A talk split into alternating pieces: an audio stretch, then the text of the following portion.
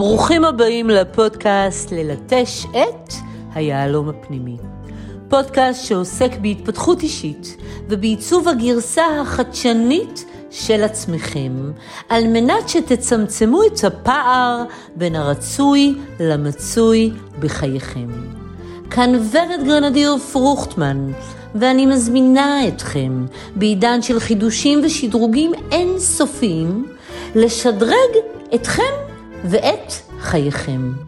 לצאת למסע ליטוש של עצמכם, של הפוטנציאל שלכם ושל היכולות הייחודיות שלכם. הכלים שלי מתבססים על מודל ארבעת הקודקודים למציאת היהלום הפנימי שלכם בפיתוחי. מוזמנים לצאת איתי בצעדים קטנים לתובנות גדולות ומשם ליצירת מציאות חיים מיטבית. אם תסכימו לצאת איתי לדרך, תרוויחו מציאות חיים שכרגע אתם רק חולמים עליה.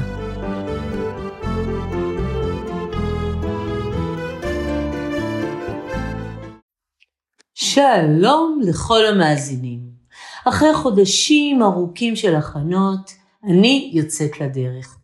פרק הפתיחה של הפודקאסט החדש שלי, ללטש את היהלום הפנימי, יוצא לדרך, ואני מתרגשת ונמצאת בהמון הודיה, שהנה סוף סוף זה קורה ומתרחש. אז, אם אתם שואלים את עצמכם, במה הפודקאסט עוסק? אספר לכם שהפודקאסט הזה עוסק בהתפתחות אישית. במימוש פוטנציאל, בצמצום הפער בין הרצוי למצוי בחיינו, וביצירת הגרסה המלוטשת והמדויקת של עצמכם, בכדי שתצליחו לברוא עבור עצמכם את החיים שעליהם אתם חולמים. איך כל זה קשור ליהלומים אבל? שאלה מצוינת. אשמח ואנסה להסביר, ואני מאמינה שזה יהיה די בקלות. אז ללטש את היהלום הפנימי היא שיטה בפיתוח שלי בשפה אימונית לליטוש הפוטנציאל שלכם. תגידו, ראיתם פעם יהלום בטבע? מתארת לעצמי שלא. כמו רובנו אתם לבטח לא מסתובבים סתם באמצע היום במכרה יהלומים. אז אני אספר לכם. אותו יהלום גולמי בטבע הוא אבן שחורה המכילה פחם והערך שלה פחות. דמיינו אבן אה, עכורה, גושית, שחורה ומלוכלכת. לא יקרת ערך בכלל. וגם לא ממש צלולה ובטח לא אלגנטית. אותו יהלום, רק אם הוא יעבור ליטוש, ערכו יעלה פלאים. אותו יהלום פנימי הוא הפוטנציאל שלנו, הדורש ליטוש על מנת להפוך אותנו ליקרי ערך בעיני עצמנו וגם כמובן בעיני אחרים. אז למה לנו מימוש פוטנציאל? אתם שואלים את עצמכם? כמובן. התשובה שלי מתחילה בהנחת יסוד המאמינה שכולנו הגענו לעולם הזה מצוידים ביכולות, כישרונות, משאבים ונראות שייחודיים רק לנו. פוטנציאל. אותו פוטנציאל הופך כל אחד ואחת מאיתנו לייחודיים ומקוריים בגרסה חד פעמית. ואני, בפלטפורמה הזאת, מזמינה אתכם לקחת פסק זמן ממרדף החיים ולצאת לדרך אל מסע של ליטוש, דיוק ושיוף של אותו פוטנציאל ייחודי.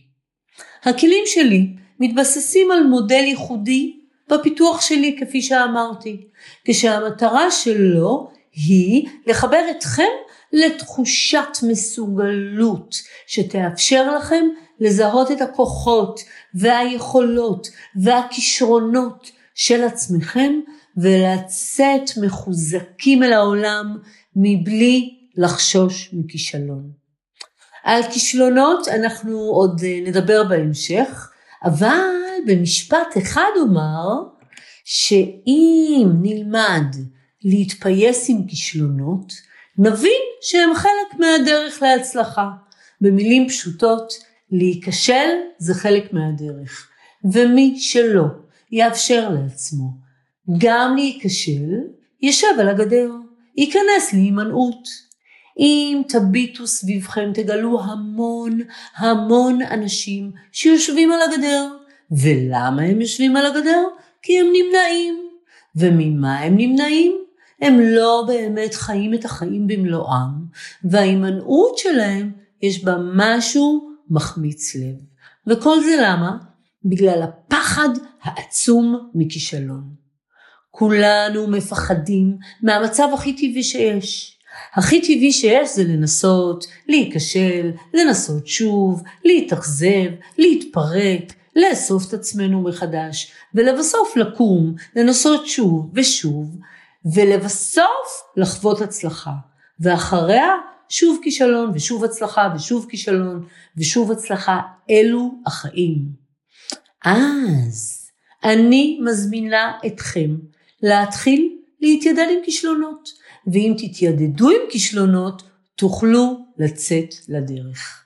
לצאת לדרך זה בעצם להסכים לצאת למסע, מסע מנטלי, מסע של מודעות, מסע של צמיחה, מסע של התפתחות, מסע של למידה, של תובנות, של עומק, של שאלות, של קבלת החלטות, של שינויים של הודיה. מסע התפתחות מנטלית הוא ההפך ממסע התפתחות פיזיולוגית. בואו נבין רגע. מסע התפתחות פיזיולוגי מתחיל עם לידתנו ומגיע לשיא שלו כשאנחנו בני עשרים. כן, כן. נעורים רעננים הם שיאו של מסע ההתפתחות הפיזיולוגי. לעומת זה, מסע ההתפתחות המנטלי אין לו סוף. ככל שהשנים חולפות, כך המרכיב של חיבור לרגשות, מודעות, מיומנויות חברתיות, מיומנות רגשיות, קריאת סיטואציות ותובנות עמוקות מעמיק אותנו ולא מסתיים כל עוד אנחנו בתודעה. אין גיל של פג תוקף לאימון מנטלי. ולכן זה הזמן לרתום אתכם, לוותר על טון ביקורתי, על ציניות ועל סרקזם, ופשוט להתמסר לתהליך של האימון המנטלי.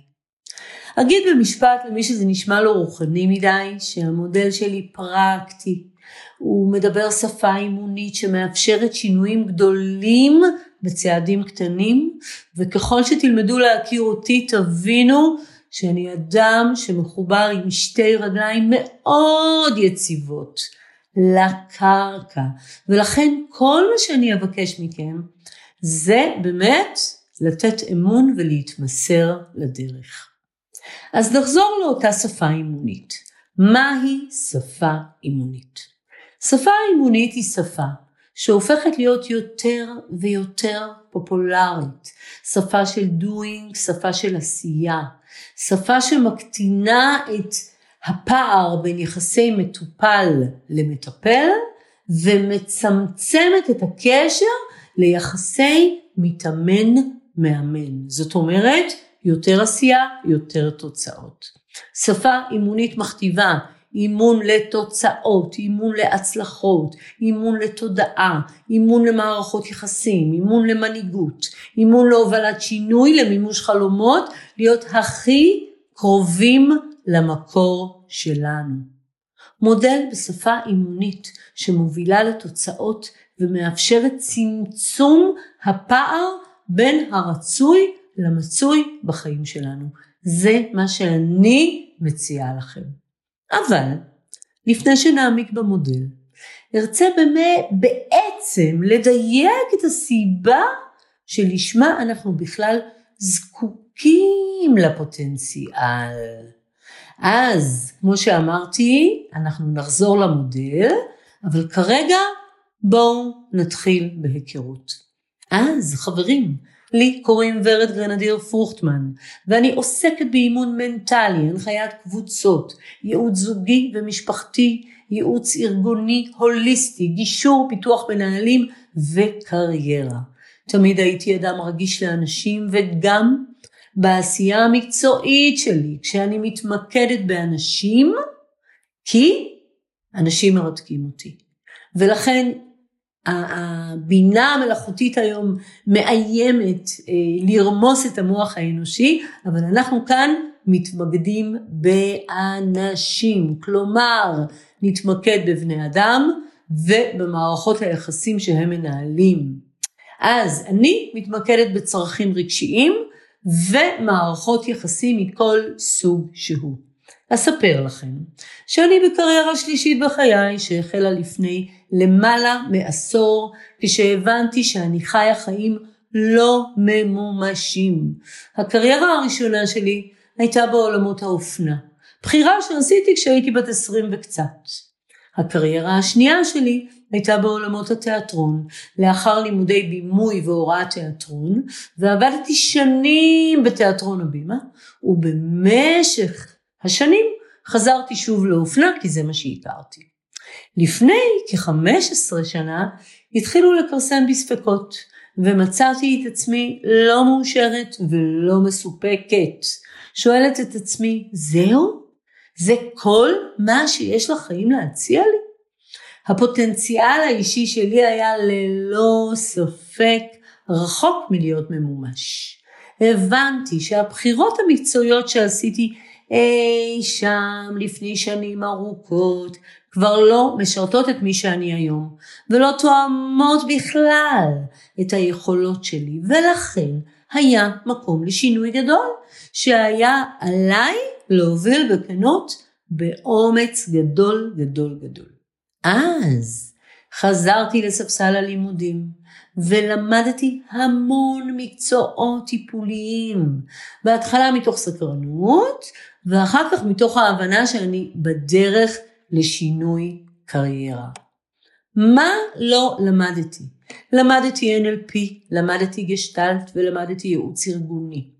למדתי הנחיית קבוצות, למדתי קונסטלציה משפחתית, למדתי גישור, למדתי באמת כל דבר שרק אפשר היה, וכמובן אה, לאט לאט לאט עשיתי ריסטארט עם עצמי והפכתי את עצמי לגרסה מדויקת ומלוטשת של עצמי כשאני נפרדת מהעולמות הישנים ומפנה מקום לעצמי בגרסה הכי טובה שלי, הכי מעודכנת ומחוברת לשלל היכולות והמתנות הייחודיות שלי במינון ובהרכב שהוא באמת ייחודי רק לי. הרבה מהיכולות שלי היו רדומות וצפונות במגירות אפלות ואותם לאט לאט לאט לאט התחלתי לאוורר. אז הובלתי את השינוי לאט לאט, התחלתי להנחות קבוצות, לאמן, לייעץ, להוביל ולהשמיע קול. משהו מאוד מהותי, ועם השנים פיתחתי מודל ייחודי לזיהוי חוזקות. מודל שעם הזמן הפך להיות החותם שלי. המודל נקרא מודל ארבעת הקודקודים למציאת היהלום הפנימי. עכשיו אני רוצה רגע לספר לכם איך בכלל המודל הזה נולד. אז כמו שאמרתי, יצאתי ללימודים ולמדתי מקצועות שונים בתוך עולמות הטיפול, והיה לי המון ידע. היה לי ידע אימוני, היה לי ידע טיפולי, היו לי הרבה טכניקות, והרגשתי שהכל מתערבב לי ועדיין לא מספיק מגובש. אז יצאתי לי כמדי בוקר, לפני אה, משהו כמו עשור, אה, לשחות. ושחיתי לי בבריכה, וכשאני שוחה בבריכה אני קוראת לזה מעבדת חשיבה. אני חושבת על הדברים, עולים לי רעיונות, אני עסוקה בהודיה, אני עסוקה במדיטציה, ובאמת שם עולים רעיונות נהדרים. ופתאום עלה לי המודל, הבנתי שיש לי איזשהו כלי ייחודי מודל ארבעת הקודקודים, שמבוסס על ארבע תחנות ליטוש, שהוא בעצם הכלי שלי על מנת להעצים אנשים אחרים. יצאתי אחרי זכייה של שעה כמו ארכימדס שיצא מהאמבטיה. היה לי רעיון.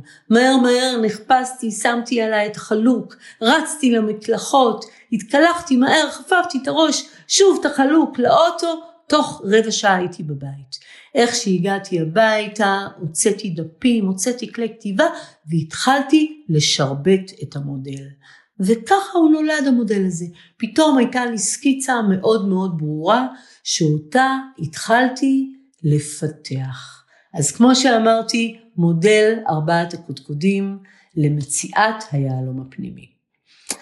אז יש לנו מרחב עכור ויש לנו מרחב מלוטש. המרחב העכור הוא בעצם היכולות שלנו שעדיין לא עברו ליטוש, שעדיין לא עברו מרחבים של מודעות, ורק לאחר ליטוש אינטנסיבי, הפסולת בעצם מושלכת, ואנחנו נשארים עם יהלום צלול ויקר ערך. אז כמו שאמרתי, בשפה שלי, זה מהמרחב העכור הופך להיות המרחב המלוטש, שהוא מיצוי הפוטנציאל הייחודי של כל אחד ואחת מאיתנו. עם הפוטנציאל המזוקק נצא אל החיים, מצוידים במשאב הכי משמעותי, והוא תחושת מסוגלות עמוקה ומהותית שמתבססת על ההיכרות שלנו עם עצמנו, היכולות שלנו והחוזקות שלנו. ופה הייתי רוצה לומר כמה מילים על צידה לדרך. אז מסע החיים שלנו הוא בעצם מסע, מסע ארוך ומרתק של צמיחה, התפתחות וצמיחה. כמו בכל מסע, נצא למסע עם ציוד מתאים, כי אם לא נצא למסע עם ציוד מתאים, אנחנו לא נצלח במסע הזה.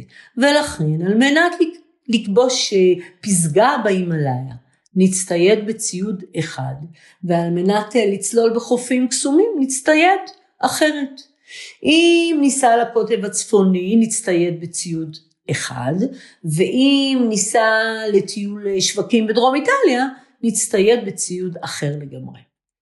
ולכן, מסע החיים הוא בעצם מסע שעל מנת לצלוח אותו, ידרוש מאיתנו להצטייד בגרסה המדויקת והמלוטשת של עצמנו.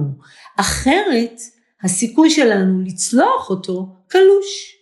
ולכן, רבותיי, להצטייד במתנות והכישרונות שאיתם הגענו לעולם, היא בעצם הצידה שלנו לדרך. למתנות הללו אני קוראת פוטנציאל, ולכן שימוש בפוטנציאל שלנו יאפשר פיתוח תחושת מסוגלות ולחוות חוויה של הצלחה על מנת לצלוח את המסע הזה.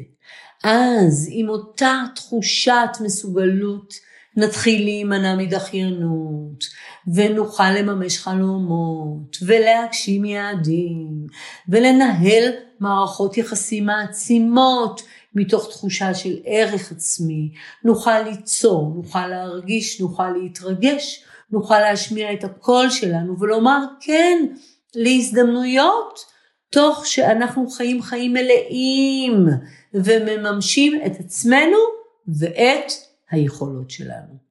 ולתחושת המסוגלות הזאת אני קוראת חוסן מנטלי. מינוח שאנחנו שומעים הרבה מאוד בשנים האחרונות, בעיקר בעולמות החינוך ובעולמות הארגוניים.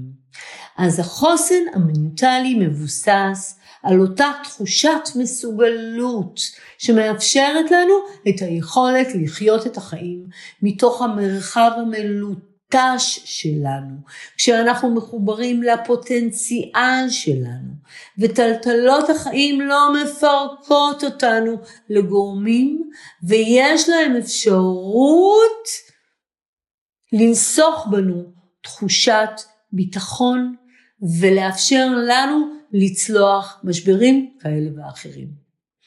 ומשברים ואתגרים חברים תמיד יהיו לנו. השאלה היא כיצד צולחים אותם. אוקיי, אז בואו אה, נחזור למודל שלי. אז אמרנו שזה מודל אה, מעולם האימון המנטלי, אה, שנותן לנו בעצם תבנית חשיבה שמאפשרת יצירה של ידיעה מתנהגת. אז מהי ידיעה מתנהגת?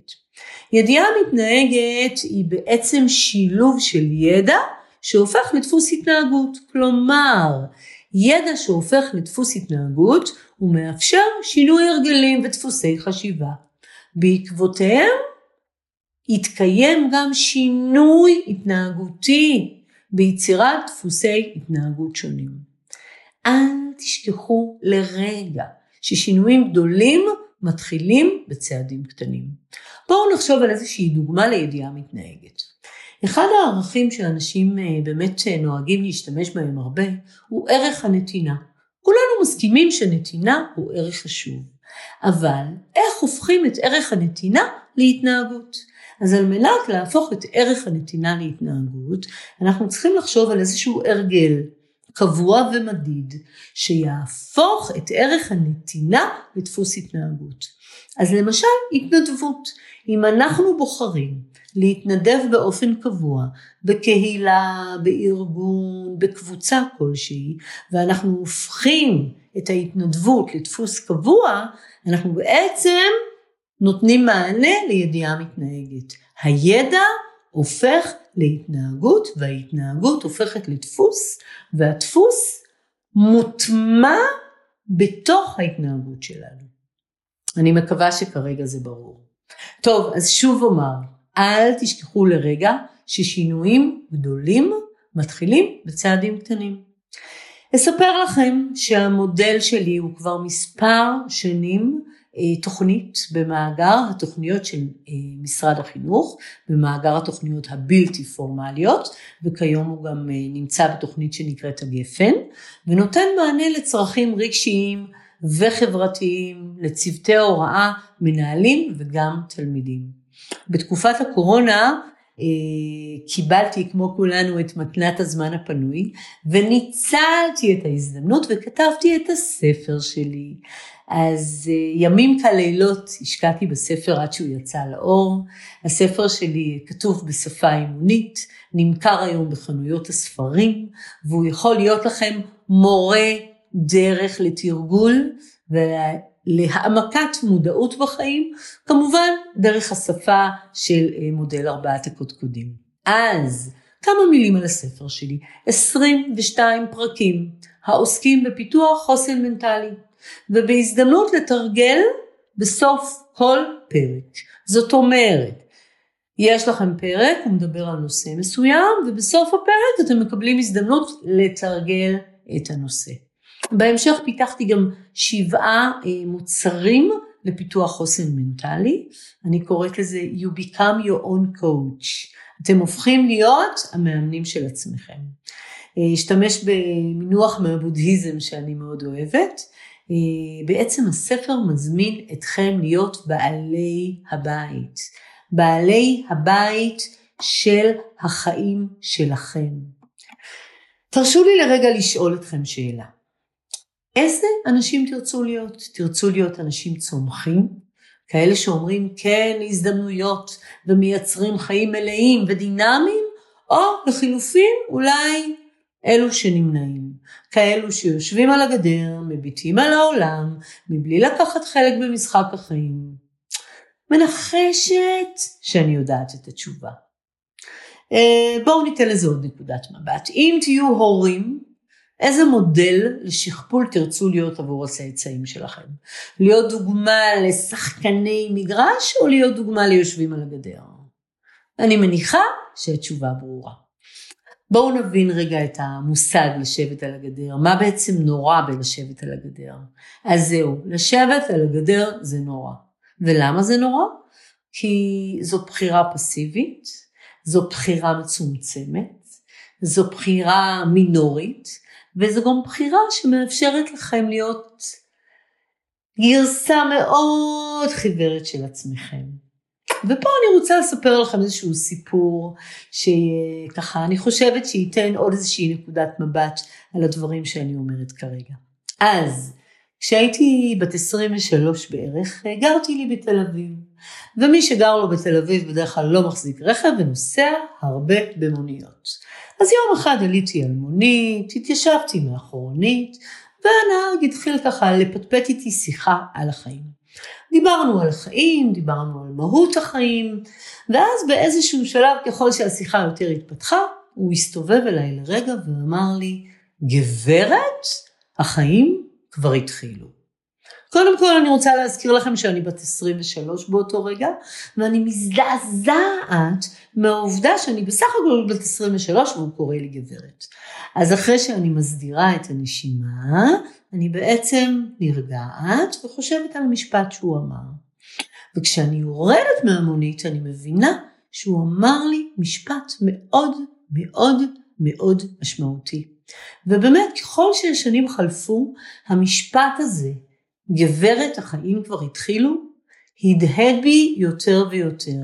והאמת שעם השנים באמת הפכתי לסוג של גברת.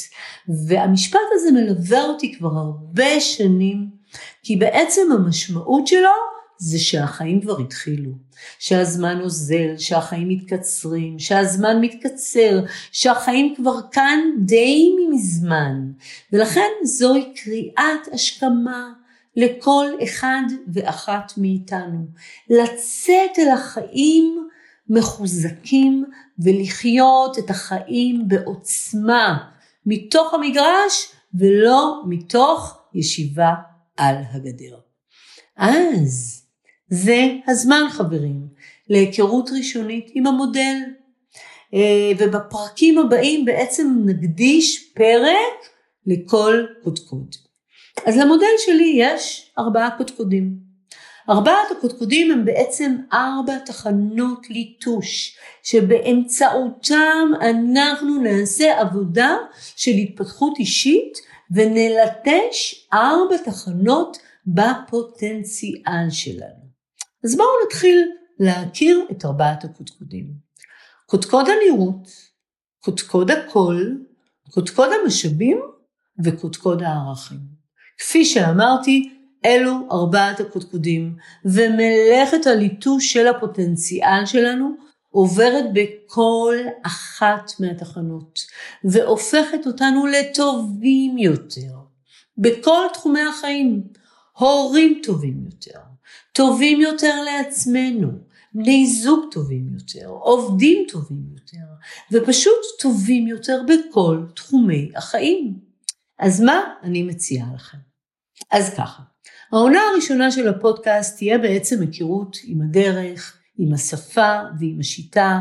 כמו שאמרתי, נלמד להכיר את ארבעת התחנות ונפתח אינטליגנציה רגשית, מודעות עצמית, התבוננות והקשבה לעצמנו. נדבר על קבלת החלטות, נדבר על ניהול כעסים, נתבונן על ניהול זמן, נתאמן על חשיבה חיובית, נזהה את הקשר בין זוגיות טובה לפוטנציאל, נתבונן על בחירת קריירה, על מערכות יחסים, על תקשורת, על אהבה, על שיוורון לב, על איך להתיידד עם כישלונות ואיך לאסוף רגעי אושר.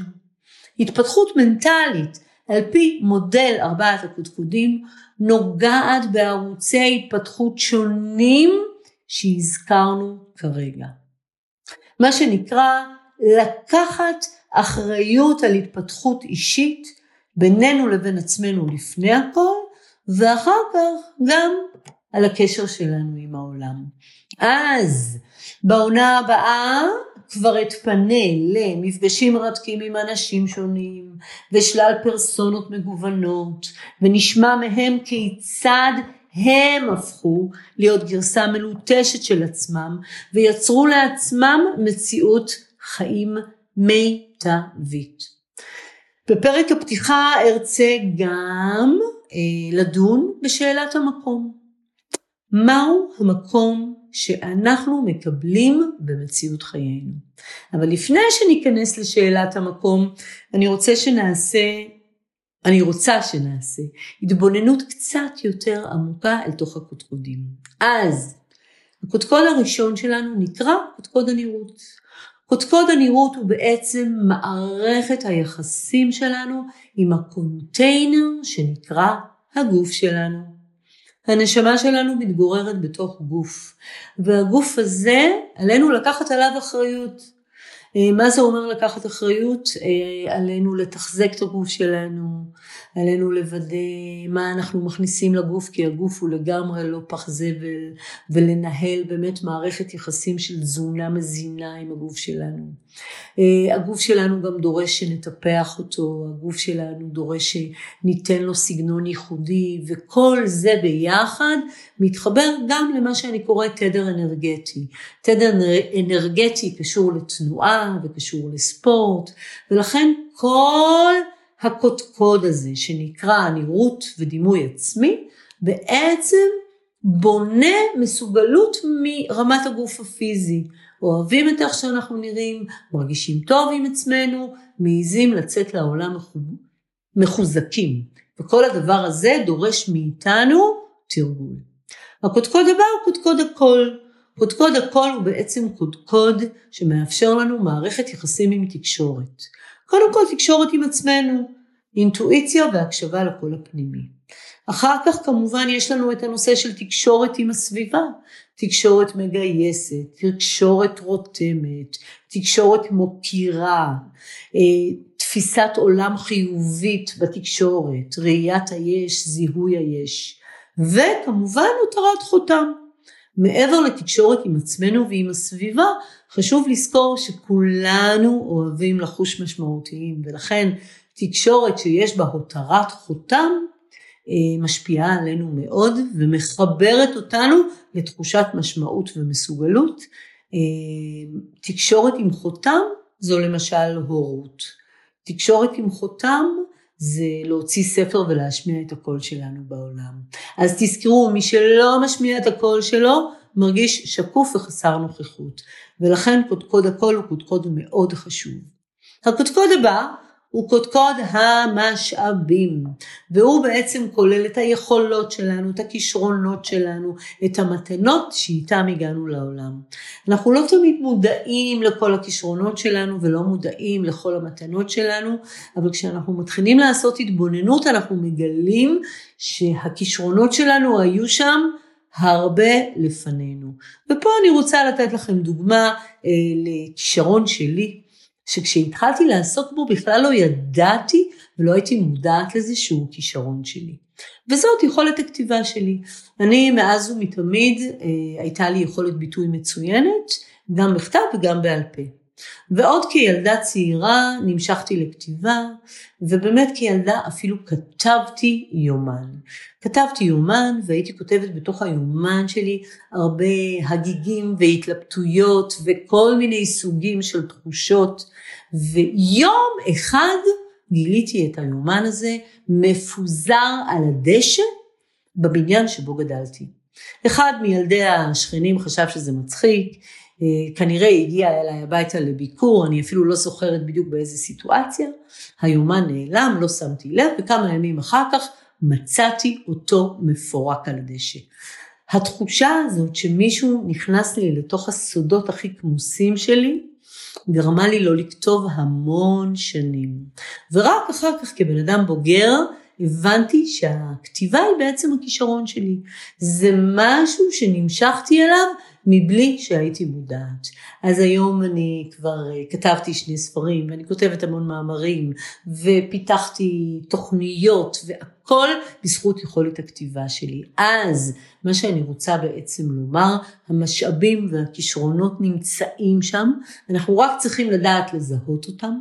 הרבה פעמים אנחנו משתמשים בהם עוד הרבה לפני שהבנו באופן מוצהר שזה הכישרון שלנו, וכמובן שכשנשתמש בכישרונות שלנו, אז יש הרבה סיכוי שנרגיש ממומשים. אז זה קודקוד המשאבים שכמובן אנחנו נחקור אותו ונלמד להשתמש בו. והקודקוד האחרון הוא קודקוד הערכים. זה קודקוד נורא טריקי, כי זה קודקוד שמאוד קל לדבר אותו ומאוד קשה להתנהג אותו. אנחנו מדברים על כבוד האדם אבל אנחנו לא תמיד מתנהגים בצורה מכבדת. אנחנו מדברים על נתינה אבל אנחנו לא תמיד מתנדבים או נותנים באמת. אנחנו אה, מדברים על עזרה לזולת אבל אנחנו לא תמיד אה, עוזרים בכל רגע נתון ובימים אלה שהמדינה שלנו כל כך בסיטואציה משברית ומשוסעת, אנחנו מדברים על סובלנות והשאלה אם אנחנו באמת סובלניים אחד לשני. ולכן צריך לזכור שיש פער מאוד גדול בין לדבר ערכים לבין להתנהג ערכים, וזה המקום שבו אנחנו נעסוק הרבה מאוד. אז אלה ארבעת הקודקודים, קודקוד הקול, אה, קודקוד הנראות, קודקוד המשאבים וקודקוד הערכים. והתפקיד שלנו זה בעצם לג'נגל בין ארבעת הקודקודים ולוודא שאנחנו לא מזניחים אף קודקוד על מנת שנצליח להביא את עצמנו להיות הגרסה המלוטשת והמדויקת של עצמנו ולייצר לעצמנו את החיים שבאמת היינו רוצים. אז אנחנו ככה לאט לאט לאט מתקרבים אה, לסיום פרק הפתיחה, ואני ארצה באמת אה, לדון בשאלת המקום, כפי שאמרתי. מהו המקום שאנחנו מקבלים במציאות חיינו? מהו המקום אה, שיש לפוטנציאל במציאות חיינו? הפוטנציאל מתגנב אל חיינו ומזכיר לנו שאנחנו ייחודים ומופלאים כפי שאנחנו. וכל מה שנותר לנו לעשות זה באמת ללטש את היכולות ולעורר התפעלות בקרב אחרים. כי בני אדם מעל הכל זקוקים להתפעלות. כולם אוהבים להיות מזוהים, כולם אוהבים שר... שרואים אותם. תחשבו על ילדה בגן הציבורי שצועקת לאימא שלה, אמא תראי אותי, אמא תראי אותי, מה המסר שלה בעצם? המסר שלה הוא זה שהיא רוצה לומר לאימא שלה, תתפעלי ממני, תראי כמה שאני מוצלחת. ולכן, גם אנחנו המבוגרים רוצים שיתפעלו מאיתנו, רק בדרך מתוחכמת יותר. תראו מה קורה היום ברשתות החברתיות. ברשתות החברתיות אנשים מעלים פוסטים והולכים לבדוק כמה לייקים היו להם. מה זה הלייקים? צורך במחיאות כפיים. צורך במחיאות כפיים יושב על הזכות הבסיסית והמהותית של כל אחד מאיתנו שיראו אותנו ויתפעלו מאיתנו. ולכן היום אני אסיים את המפגש אה, בהיכרות עם כלי נפלא שיש לו השפעה אדירה על המצב התודעתי שלנו. וזוהי מדיטציה אקטיבית לליטוש תודעה. מהי בעצם מדיטציה אקטיבית? זאת מדיטציה שבה אתם לא צריכים לשכב, לא צריכים לחדול מעשייה, אתם יכולים להמשיך להיות אקטיביים ורק לתת לתכנים להדהד. אז על מנת לחולל שינוי, עלינו להסכים לשינוי. והשינוי מתחיל מהראש. ומכיוון שהוא מתחיל מהראש ומהתודעה, רק לאחר ההטמעה אפשר יהיה להטמיע גם את ההרגלים. זאת אומרת, קודם כל set of, state of mind, מה שאני קוראת, ורק אחר כך להטמיע הרגלים ודפוסי התנהגות. אז, קחו לכם כמה דקות. כמו שאמרתי, אין צורך להפסיק את המעשים שלכם ולא את הפעילות שלכם. רק ודאו שאתם בהקשבה. תנו לדברים לחלחל ולהדהד. אני רוצה להעלות היום את המודעות שלכם לשאלת המקום. השיר היפהפה של מאיר בנאי, זכרו לברכה, מכיל את המילים תני לי יד, תני לי מקום. תני לי יד, תני לי מקום אצלך בעולם. שאלת המקום פוגשת אותנו בחיים לא מעט. אה, אספר לכם סיפור לפני שנתחיל את המדיטציה. לפני אה, כמה חודשים נסענו אני ובעלי עם עוד זוג חברים לאיטליה. היה לנו חלום לנסוע לדרך המלפי היפהפייה שבדרום איטליה, שם מצלמים את הסרטים של ג'יימס בונד, ובאמת בדרך לשם נוחתים בנפולי וממריאים מנפולי. אז בעודנו מתכננים ככה במשך חודשים ארוכים את הטיול ומכינים מסלולים יפים בין כפרים ציוריים ודרך המלפי, אה, מתקשר ככה החבר שלנו שנסע איתנו ומבשר לנו שבלילה שלפני הטיסה מתקיים בנפולי משחק אגדי בין יובנטוס לנפולי. אנחנו מיד מבינים שיש פה הזדמנות, אנחנו לא מחמיצים אותה, אנחנו מתחילים לחפש כרטיסים ובסוף קונים כרטיס יקר מאוד, אבל אומרים לעצמנו שיש פה הזדמנות שאנחנו לא מוכנים להחמיץ. ובאמת ביום המשחק אנחנו נוסעים באוטובוס עד האיצטדיון, יוצאים מוקדם, מגיעים בזמן, אוספים את הכרטיסים, מגיעים לאיצטדיון, מגיעים למקומות שלנו, ומה אנחנו מגלים? שאין לנו מקום. מישהו לקח לנו את המקומות. אנחנו מנסים באנגלית ככה להבין מה קורה פה, ואחד האוהדים אומר לנו, In Italy we do not respect the tickets. זאת אומרת, אנחנו באיטליה לא מכבדים את הכרטיסים. אנחנו לא מכבדים את העובדה שקניתם אה, כרטיסים מראש. עלתה פה שאלה רצינית של מקום. קודם כל כעסנו, אחר כך נעלבנו, ואחר כך הבנו שאין ברירה, אנחנו צריכים להתחיל להסתדר. אז הסתכלנו מהר הצידה, נכנסנו למוד של הישרדות, מצאנו ארבעה מקומות פנויים, התיישבנו, ושם באמת נשארנו עד סוף המשחק. המשחק היה מדהים, אה, הסתיים בשישה גולים, ובאמת הייתה חוויה נפלאה, זה היה ערב בלתי נשכח. אבל אה, כל שאלת המקום פתאום הדהדה בי מאוד חזק. אז את הערב הבלתי נשכח הזה סיימנו בפיצריה מקומית, סמוכה לאצטדיון, עם מיליון אוהדים שיכורים, אה, שככה חוגגים את הניצחון ההיסטורי, אבל באמת אני אה, נשארתי עם שאלת המקום, וזה מלווה אותי כבר חודשים ארוכים. והתחושה הזאת שאין לך מקום, שמישהו לא מאפשר לך את המקום, שמישהו לוקח לך את המקום, היא לא רק פיזית, היא מנטלית, והיא הרבה יותר מכאיבה ממה שניתן בכלל להבין. ולכן בואו נתמסר במדיטציה האקטיבית הזאת לשאלת המקום. האם אתם נותנים לעצמכם, לנראות שלכם, לקול הייחודי שלכם, לכישרונות והמשאבים שלכם, שאיתם הגעתם לעולם. האם אתם נותנים לעצמכם מקום? האם אתם מתנהגים את הערכים שלכם? בואו נבחן את המקום שלכם על פי מודל ארבעת הקודקודים.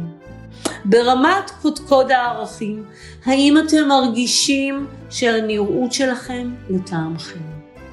האם יש לה מקום?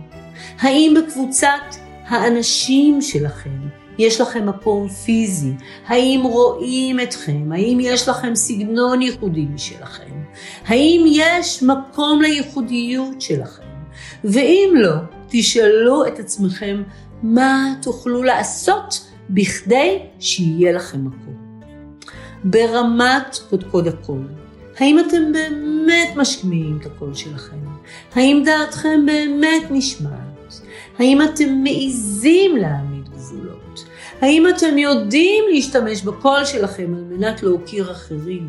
האם אתם יודעים לומר תודה? האם אתם יודעים לגייס? האם אתם יודעים לרתום אחרים? האם אתם מקשיבים לקול הפנימי שלכם? האם אתם מקשיבים לאינטואיציה שלכם?